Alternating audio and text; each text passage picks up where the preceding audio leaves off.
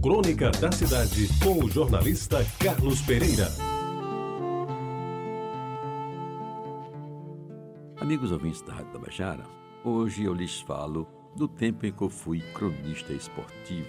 Com muita honra, aliás. A minha primeira cobertura esportiva que eu fiz como aprendiz de repórter foi no começo dos anos 50 do século passado para a Rádio Arapuã de João Pessoa, cujo departamento esportivo era dirigido por Humberto Navarro de Mesquita, colega de turma do Liceu Paraibano, primeira série, quinta turma.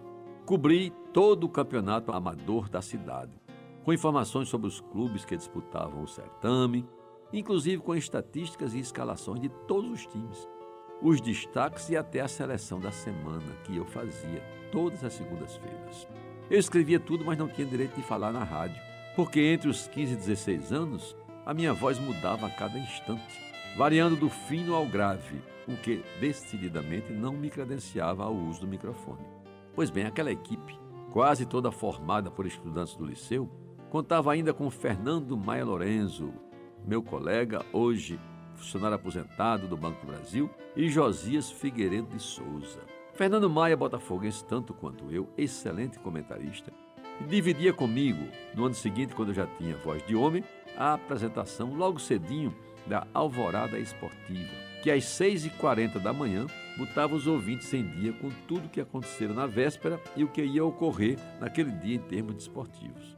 Maia usava um termo que o caracterizou nos seus comentários. Quando se referia a um jogador lépido, ousado e insinuante, ele sempre o adjetivava como Peralta. Quem o ouviu naquela época deve se recordar bem disso. Josias Figueiredo foi o melhor plantonista esportivo que conheci. Depois, é claro, do legendário Hernani Adman Norá, o insuperável que tanto tempo trabalhou aqui na Rádio Tabajara. Josias sempre entrava no fim do programa do meio-dia com as notícias nacionais e internacionais. E depois de muita busca nas emissoras do Sul e do exterior, anunciava os resultados e as estatísticas dos campeonatos regionais do Brasil e de todos os certames de países mais conhecidos incluindo aí Portugal, Espanha, Itália, Argentina, Alemanha e outros menos votados. Certa vez, meus amigos, ele se deu ao luxo de dar os resultados do campeonato húngaro. O futebol da Hungria naquela época estava em alta. E ainda leu com absoluta correção a escalação dos principais times que haviam atuado naquela semana. Pois bem, quando Humberto Mesquita foi embora para São Paulo, nós ficamos a tocar o barco. Lembro que nessa época a simpática emissora Arapuã, que só operava em AM, tinha como sede o primeiro andar de um prédio na Praça Aristides Lobo, e o seu dono era Orlando Vasconcelos, cabendo a Otinaldo Lourenço, o Mago, o Galo Otinaldo, coadjuvado pelo irmão José Otávio de Arruda Melo, meu companheiro de liceu, dirigia a rádio, cuja audiência batia de frente com a toda poderosa sempre PRI 4, Rádio Tabajara da Paraíba, que aliás me acolheu na segunda etapa da trajetória que desenvolvi como jornalista ligado aos esportes.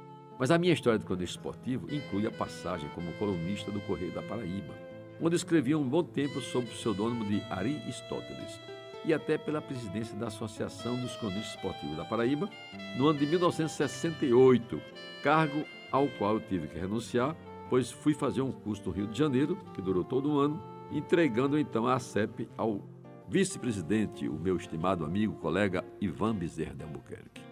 Hoje tento rememorar nas décadas de 50, 60 e 70.